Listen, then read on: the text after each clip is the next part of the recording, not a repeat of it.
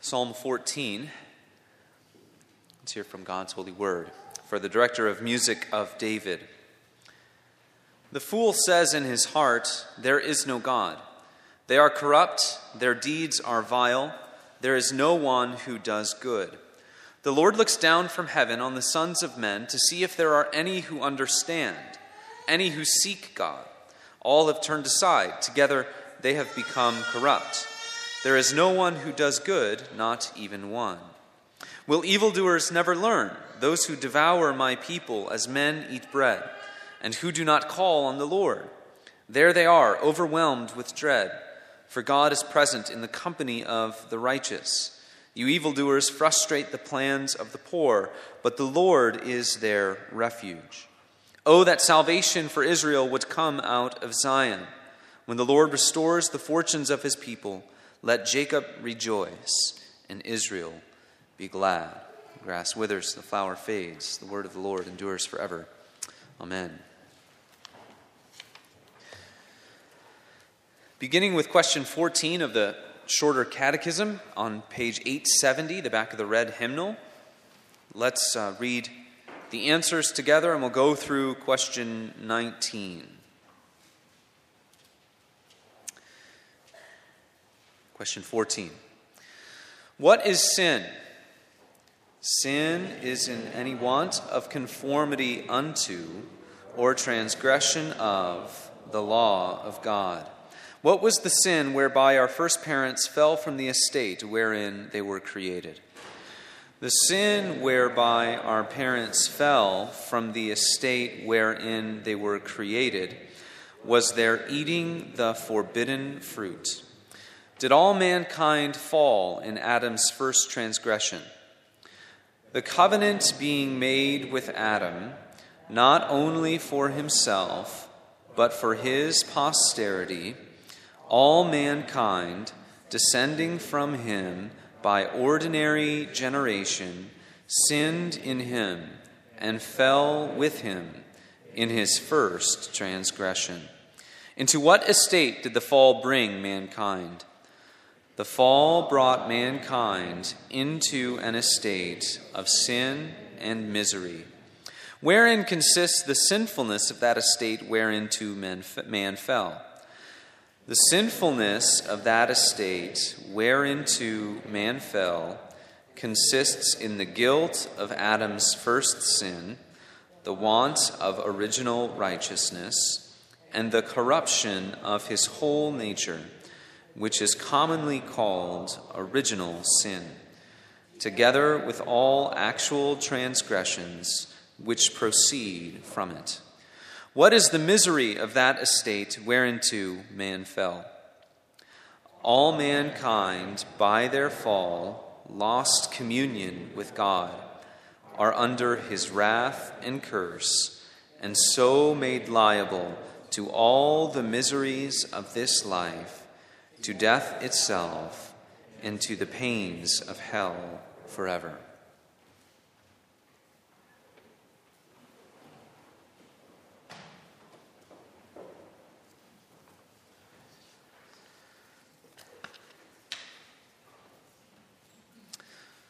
Psalm 14 is used by the Apostle Paul to explain or to give a biblical case from the Old Testament about the universality of original sin, of sinfulness, of our culpability before God. We'll focus more on that first part of the psalm, where the Lord is looking down from heaven uh, to, to see whether are, there are any who would seek God, there are any who would be called righteous.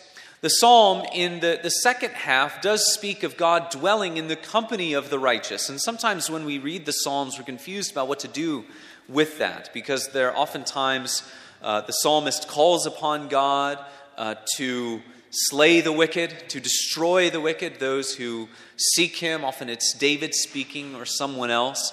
Vindicate uh, the, the name of God's anointed king as wicked men rush upon him. And of course, we understand that we all are sinners. And so sometimes the, we're not quite, what, not quite sure what to do with that. And one of the things that we do with that when that we come up in the Psalms, or that comes up in the Psalms, is we understand that uh, certainly there's universality of human sinfulness, and yet those who take refuge in God, those who hope in Him, those who hope in His mercy and His grace, of course, we understand that God forgives sin, and He washes sin away, and He welcomes sinners into communion with Him. And one of the prayers that we ought to be praying over and over and over again in our life is that, uh, that God would eliminate wickedness and evil from this world and that it would begin in us, that He would eliminate the evil within our hearts, because we know that ultimately we are not perfect, and yet we are numbered amongst the people of God, and that uh, creates a distinction between those in this world who are known as those who have joined themselves to the God of the Bible and those who have not. And so Psalm 14 speaks more of that in the second half. We'll focus uh, mostly on the first half tonight, though we will speak certainly of the salvation in Christ uh, later on. As we went through the book of Judges over this past year, one thing that was impressed upon me and probably upon all of us was the depravity of the human heart, the human sinfulness. That's one of the, the things about Judges. It's, it's given to us to almost shock us with that reality of human sinfulness. Just when you think it, it can't get worse, it devolves even further. Uh, our sins are not, sometimes we, we domesticate our sins. We try to think about them as uh, the, our worst sins are all you know, socially accepted faux pas. They're things that aren't really that big of a deal. But our sin is a serious offense towards God. And Satan wants us to see our sin in a domesticated way, something that is somewhat regrettable, uh, maybe not all that nice or pretty, but uh, not really that big of a deal. I've always been fascinated by people who have these exotic pets in their home, you know, snakes or rats or ferrets.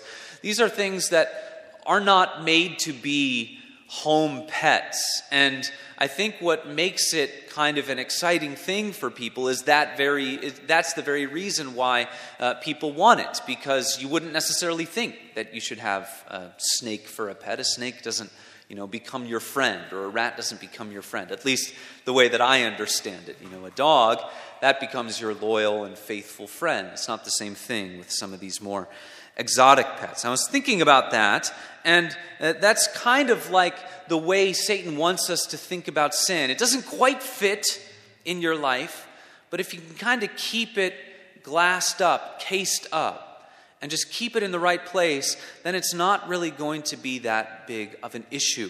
It's not going to hurt you, it's not going to bite you. But sin is much more dangerous and much more powerful than that. And it has affected us in much deeper ways. And sin is not just that we're a little bit messed up, we got a couple of things that are wrong with us. No, sin is a serious problem. So the goal for us is to strike the balance of knowing the seriousness of our sin and our misery and not allowing that to drive us to such a, a pit of despair that we don't understand the hope that we have in Christ. And to, to, to not forget to look to our Savior, Jesus Christ. Blaise Pascal wrote about this centuries ago when he said, The man who knows God but does not know his own misery becomes proud. We seek to know God, but if we, if we don't have a, a serious, take a serious look at our sinfulness, we will inevitably become proud. He went on, the man who knows his own misery but does not know God ends in despair. The knowledge of Jesus Christ constitutes the middle course because in him we find both God and our own misery. Jesus Christ is therefore a God whom we approach without pride and before whom we humble ourselves without despair.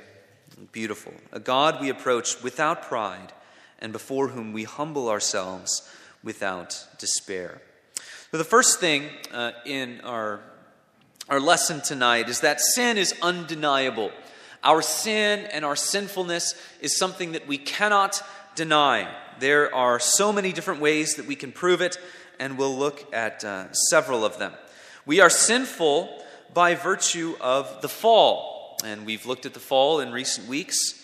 Because of the fall, we are a sinful race. Augustine said, All of us sinned in Adam because we were part of Adam. People who, who do not see human beings as conceived and born in sin, that would be, at least partially, the historical heresy called Pelagianism. It would say basically everyone's kind of born with a blank slate, and it, it just kind of depends on uh, whether you go towards righteousness or whether you go towards sin. The, the Reformed tradition and the Protestant tradition, of course, has always held, and really every Western Christian since Augustine has held, that there is a universality to our sinfulness. We inherit the corruption of the fall and we inherit the sin of the fall. One of the biggest problems, as I see it, with something like Pelagianism is that it makes God look like a, a, a, bad creator, an incompetent creator. As they would say, well, everyone's sort of born with a blank slate, but we all know from human experience that everyone sins, everyone messes up. Uh, there are things about us that just go wrong in our lives. And so, if you hold that we're not born or conceived into sin and born as sinners and fallen, and yet every single person at some point kind of falls into this category of sinner and sinful, then it actually becomes something that reflects poorly upon God as our creator. If someone calls himself an inventor, and he never invents anything, or he never makes anything that actually works, what would we think of his work? Right? If nothing actually works, what would that say about what he does?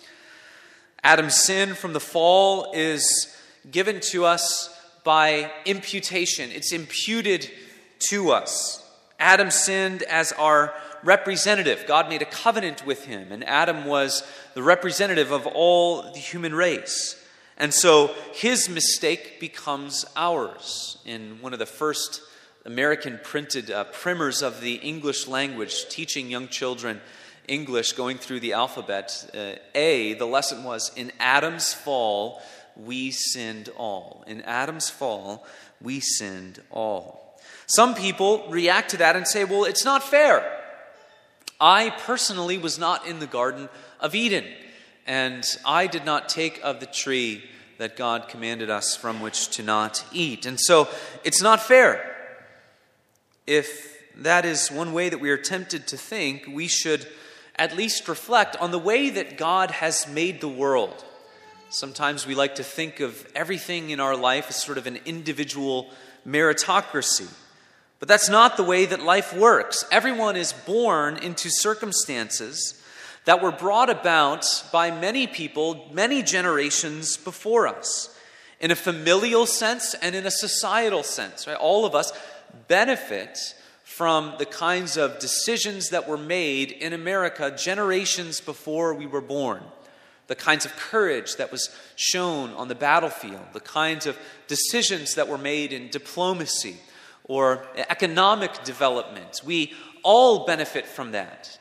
Many people who come from a, a, a rich family tradition, there are things you are born into circumstantially that are great blessings. And, and nobody can look at their life and say that the things that they have and the things that they have experienced are purely on a, uh, the basis of their own merit. We're born into a community that our families chose. We are born into a world where ingenuity and development created conditions for the quality of life. We are born into a world where people are taught about modernism and postmodernism and all kinds of worldviews, competing worldviews, and we, we bear the marks of that as well.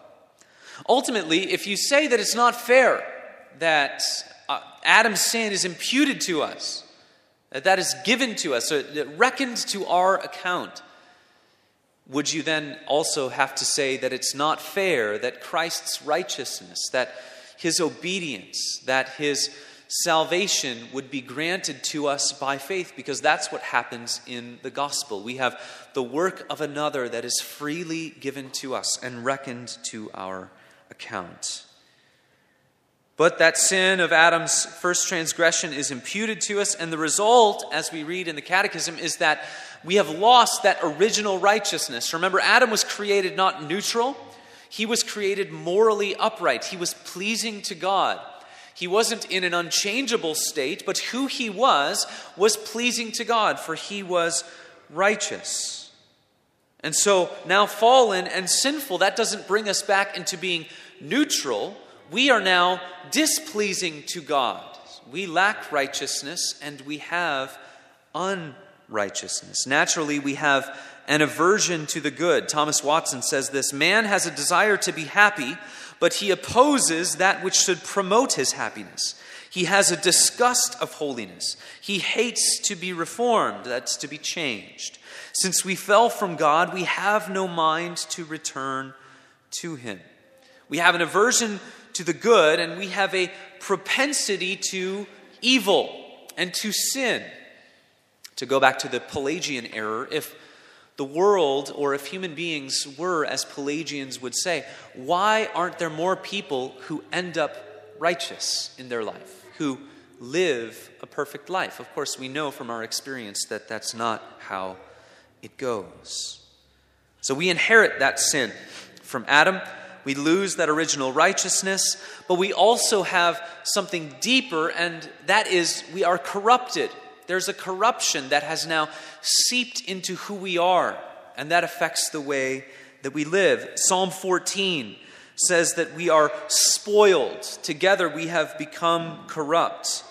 Verse 1, uh, there the word for corrupt speaks of a, a blemished animal or a, a morally polluted person, the kind of uh, animal that would not be accepted on the altar of sacrifice. There's a, a blemish, an imperfection there. Or someone who is given over to sensuality or other passions. Verse 3 reiterates that same idea. We have become corrupt. There's a moral corruption in our very beings. How are we corrupt? Well, we speak of the faculties of the soul here, the mind and the the affections and the will, what we know, what we love, what we choose, all of those have been disjointed and now pointed towards evil, pointed towards sin. So our minds have been corrupted. Isaiah 5 says this Woe to those who call evil good and good evil, who put darkness for light and light for darkness, who put bitter for sweet and sweet for bitter. This is something that we all fall prey to at times. When we hear that from Isaiah 5, we're thinking mostly about people in society who have accepted particular sins that historically would, would not have been accepted. And we see society sort of change around us, around the moral and uh, sexual revolution, for instance. But that verse in Isaiah 5, we all do that. We all rationalize sin and we call evil good when we do it, when we spurn God's law and when we go a different direction. Thomas Watson goes on to say, The mind is darkened. We know little of God. Ever since Adam ate of the tree of knowledge and his eyes were opened, we lost our sight. And that is the, uh, the very opposite happens, right? Besides ignorance in the mind, there is error and mistake. We do not judge rightly of things. Besides this, there is much pride, many fleshly reasonings. Our mind has been corrupted. Before the fall, Adam's knowledge of God was not complete, but it was righteous and it was good. Our hearts have been corrupted. That which we love, that which we treasure, has been tilted towards sinfulness. Jeremiah 17, the heart is deceitful above all things and desperately sick. Who can understand it? Ecclesiastes 9 The hearts of the children of man are full of evil, and madness is in their hearts while they live, and after that they go to the dead. Watson speaks of the corruption of the affections this way. He says, The affections are a lesser hell. In the hearts are legions of lusts, infidelity, hypocrisy, sinful, uh, sinful tendencies. It boils as the sea with passion and revenge. That which is in our hearts, that which often is unseen, and we're often glad that it is unseen. Who we are, what we treasure, what we cherish, has been tilted towards sinfulness. It has been corrupted. It is filled with sin. Not only our minds, not only our affections, but also our will We have an enmity against God. We have a, a pleasure in doing that which is our, our own standard of righteousness. We often refuse to bend to God. And there, of course, we understand that there is no, no freedom of the will because we are at times powerless to say no to sin and to corruption. Not only are we corrupted, so Adam's sin is imputed to us.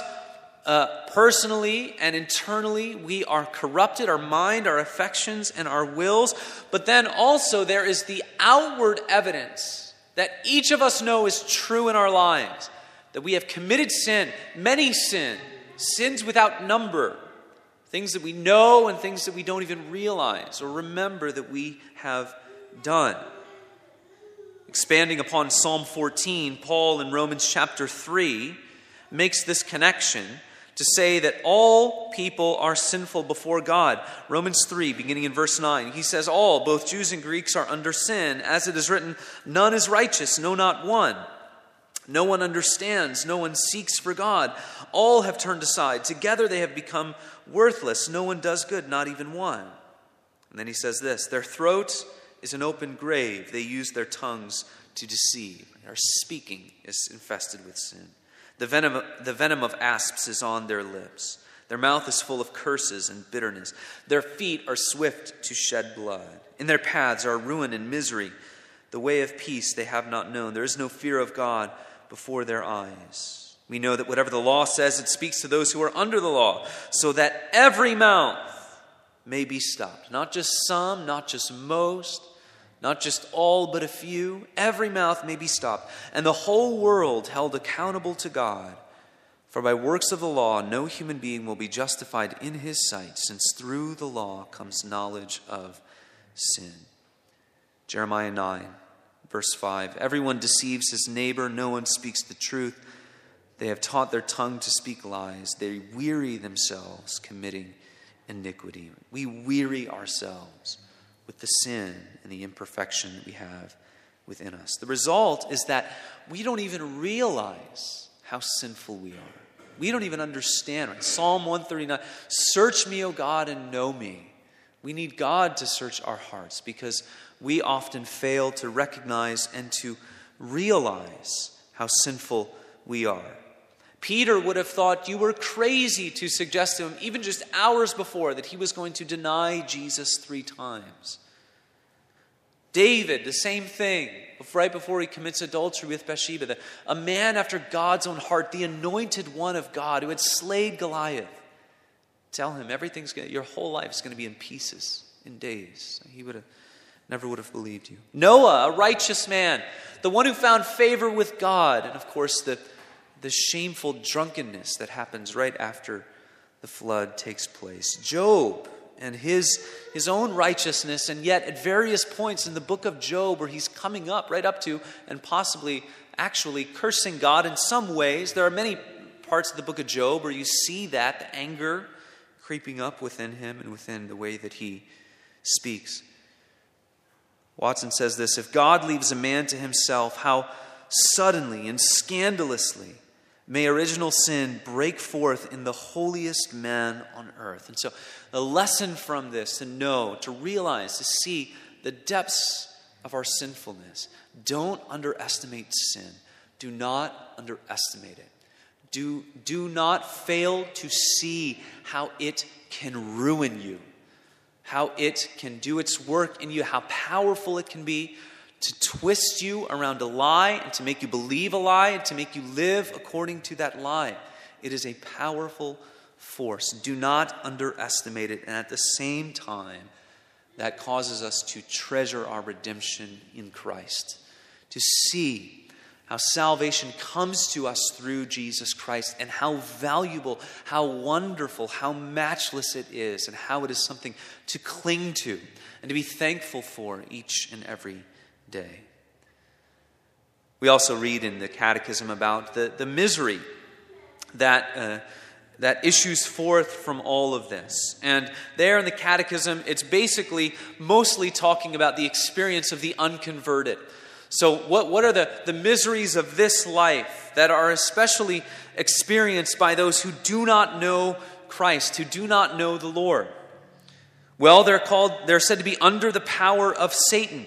Ephesians 2, verses 1 and 2. You were dead in the trespasses and sins in which you once walked, following the course of this world, following the prince of the power of the air, the spirit that is now at work in the sons of disobedience the sons of disobedience. They are under the power of the devil, who blinds people with ignorance, who reigns over their will and attempts to lead them into sin. This is why it's such a key point that in Christ, we're not just removed from sin's guilt, we are taken away out of the reign of sin's power. Sin no longer reigns over us. That's a key point for us to see and to know. Uh, the, the devil and his many forces are still trying to lead God's people into sin, but he does not reign over us. He is not Lord over us. Also, another misery of this life for those who do not know Christ is that they are heirs of God's wrath to live this life as, as an heir of wrath, to live this life uh, on the precipice of, of an awful experience of eternity. There's an old um, moral parable. Dionysius the king was, uh, he was a tyrant and uh, hated by many, and he knew that, and he knew that there were, were many that were going to be jockeying to take him out and to dethrone him. And so he was known to, to, to be uh, obsessed with trying to keep track of everyone in his life and know where everything was so that he would not be taken out. He felt like he was always an inch away from his life. And so this man, uh, Damocles, comes into his, his court and he says, uh, Your life must be so great as the king. You have all these things to enjoy, and all the power is yours. And, and all of these uh, things in life that you have, it's, you must feel so lucky.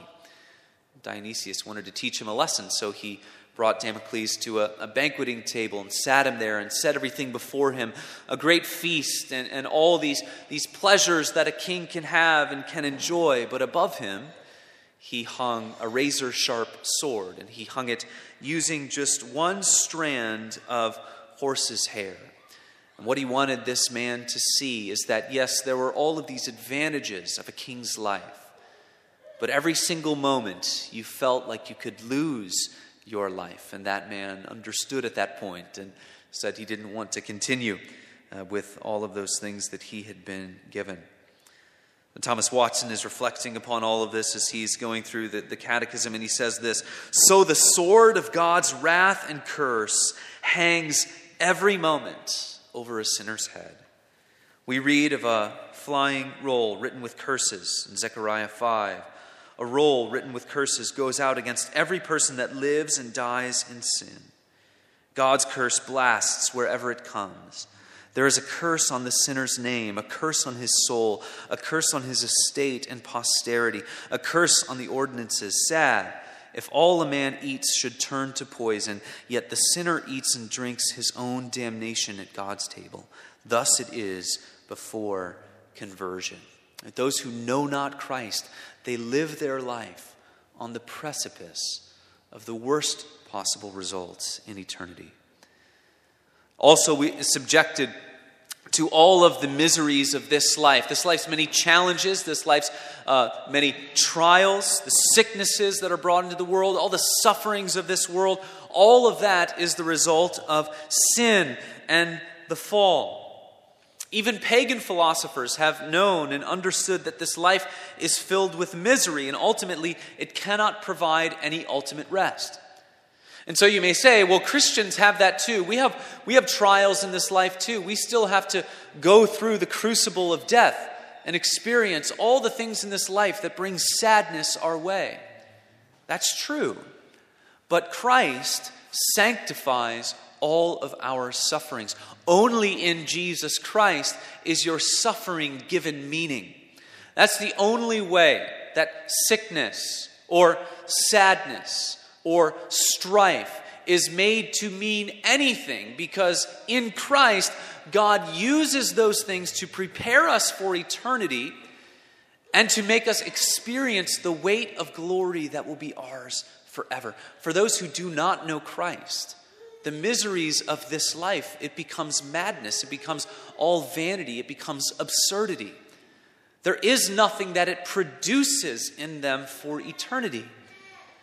But in Christ, our sufferings are sanctified and made to mean something.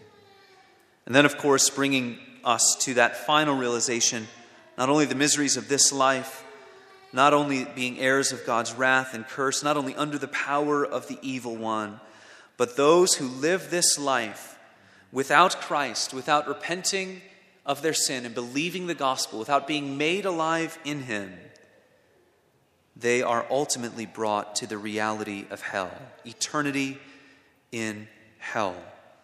One theologian says that one glimpse of hellfire is enough to make the most wicked sinner to turn Christian, nay, to live like a hermit, a most strict, mortified life. What is all other fire to this but painted fire?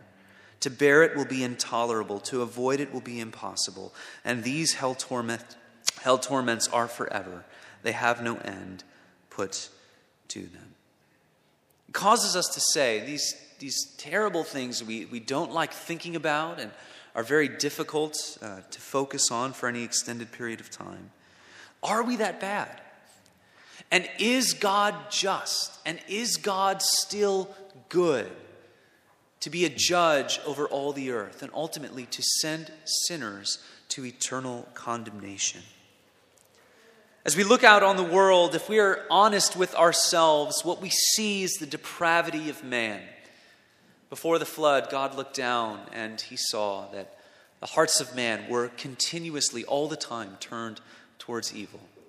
We see the evil within our own hearts, our own sinfulness. We see the sinfulness of others who are close to us. We, we hear uh, horrifying stories throughout the world all of the time about the sinfulness of man.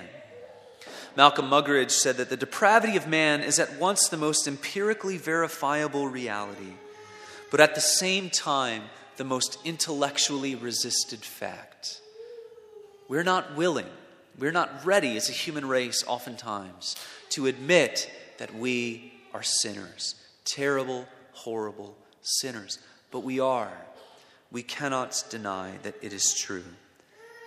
And if none of that is convincing to us, the one place that we have to look, the one place that we have to turn to realize the reality of our sinfulness is Jesus Christ Himself.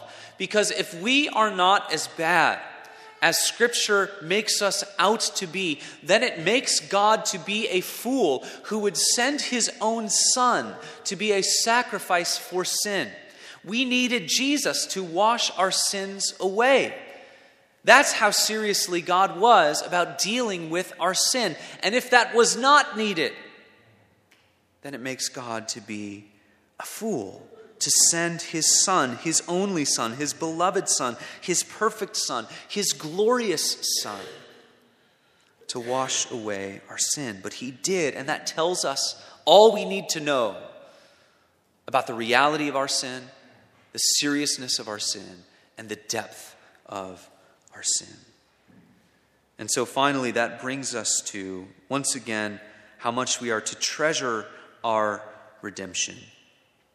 But how glorious it is that Jesus Christ was born without, or apart from, ordinary generation. You remember that in the Westminster Shorter Catechism? All those who descend from Adam by ordinary generation are given this corruption they lose their communion with God. They're under the wrath, uh, they're under God's wrath and curse. They are subject to the miseries of this life, the pains of hell forever. Jesus was not born by ordinary generation. And we thought about that this morning. In the genealogy of Jesus in Matthew chapter 1, there's that little jog right when we get to Joseph. He did not beget Jesus, he was married to Mary, from whom Jesus came because he did have a human mother, but he had no human father. Born without corruption, born without being fallen, born without inheriting this sinfulness of Adam. Not only was he born pure and born as a God man, but he lived his whole life as righteous. Jesus is the only one ultimately with a leg to stand on before God. When we see our sinfulness, we realize that we need his righteousness. We see our sinfulness, we realize that we need his atoning blood and the cleansing that he gives to us. Israel put to the test in the wilderness, they grumble, complain, they fail time and time and time again. Jesus in the wilderness, not for 40 years, but for 40 days, stands the test to show us that this was a man who came to be righteous, who came to be perfect, to stand the test of God's law. He stands firm. And he, being the only one with a leg to stand on in terms of righteousness, he comes to this world, the only righteous man who ever lives, and we killed him. We killed him. And left to ourselves, one pastor says, if left to ourselves, we would do it again. That's how sinful we are. We so hate righteousness and we so can't stand to be around holiness that we will do anything to get it away, left to ourselves, outside of the grace of God. So, all of this causes us to see the glory of Jesus Christ and our redemption. It causes us to run to the Savior, to run away from ourselves, because yes, we are that bad.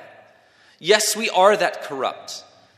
Our, our sins are not just things that are this sort of a little bit weird or a little bit off. We are at enmity with God in and of ourselves, and we need to be cleansed. And in Christ, we are. We have to know our misery, because without knowing something of the depth of our misery, the gospel is not nearly as glorious.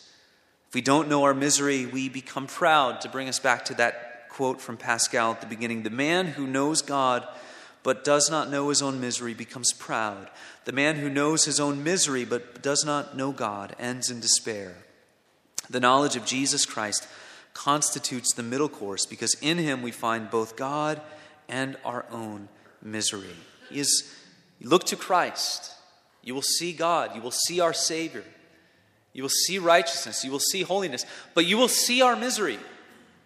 Because why else did he have to come? Why else did he have to die on the cross? Why else did he have to subject himself to all of the things that we have here, yet remain without sin? Jesus Christ is therefore a God whom we approach without pride, and before whom we humble ourselves without despair. That causes us then to abound in true thanksgiving, to always be thankful. We have this Savior. We have a perfect righteousness. We have an atoning blood that we always can live in Him and stand in Him and abide in Him, be cleansed. One person says this Do not complain that you do not have what you desire. And oftentimes in this world, things aren't going to go our way. Do not complain that you do not have what you desire. Thank God that you do not have what you deserve. So what do we deserve? The wrath and the curse of God, eternity apart from Him. But in Christ, we're given the blessings of His kingdom. So do not complain that you do not have what you desire. Thank God that you do not have what you deserve. Let's pray. Oh God, we thank you for Christ, that in Him we are made whole, made new. We look forward to that day when our sinfulness will be fully and finally done away with. We long for that day because that sin continues to plague us. It does not reign over us, but it remains in us. So help us to know how serious it is, to not take it lightly, to do battle against it each and every day by the, by the power of Christ and the Holy Spirit. We pray in Christ's name the ability to do that. Amen.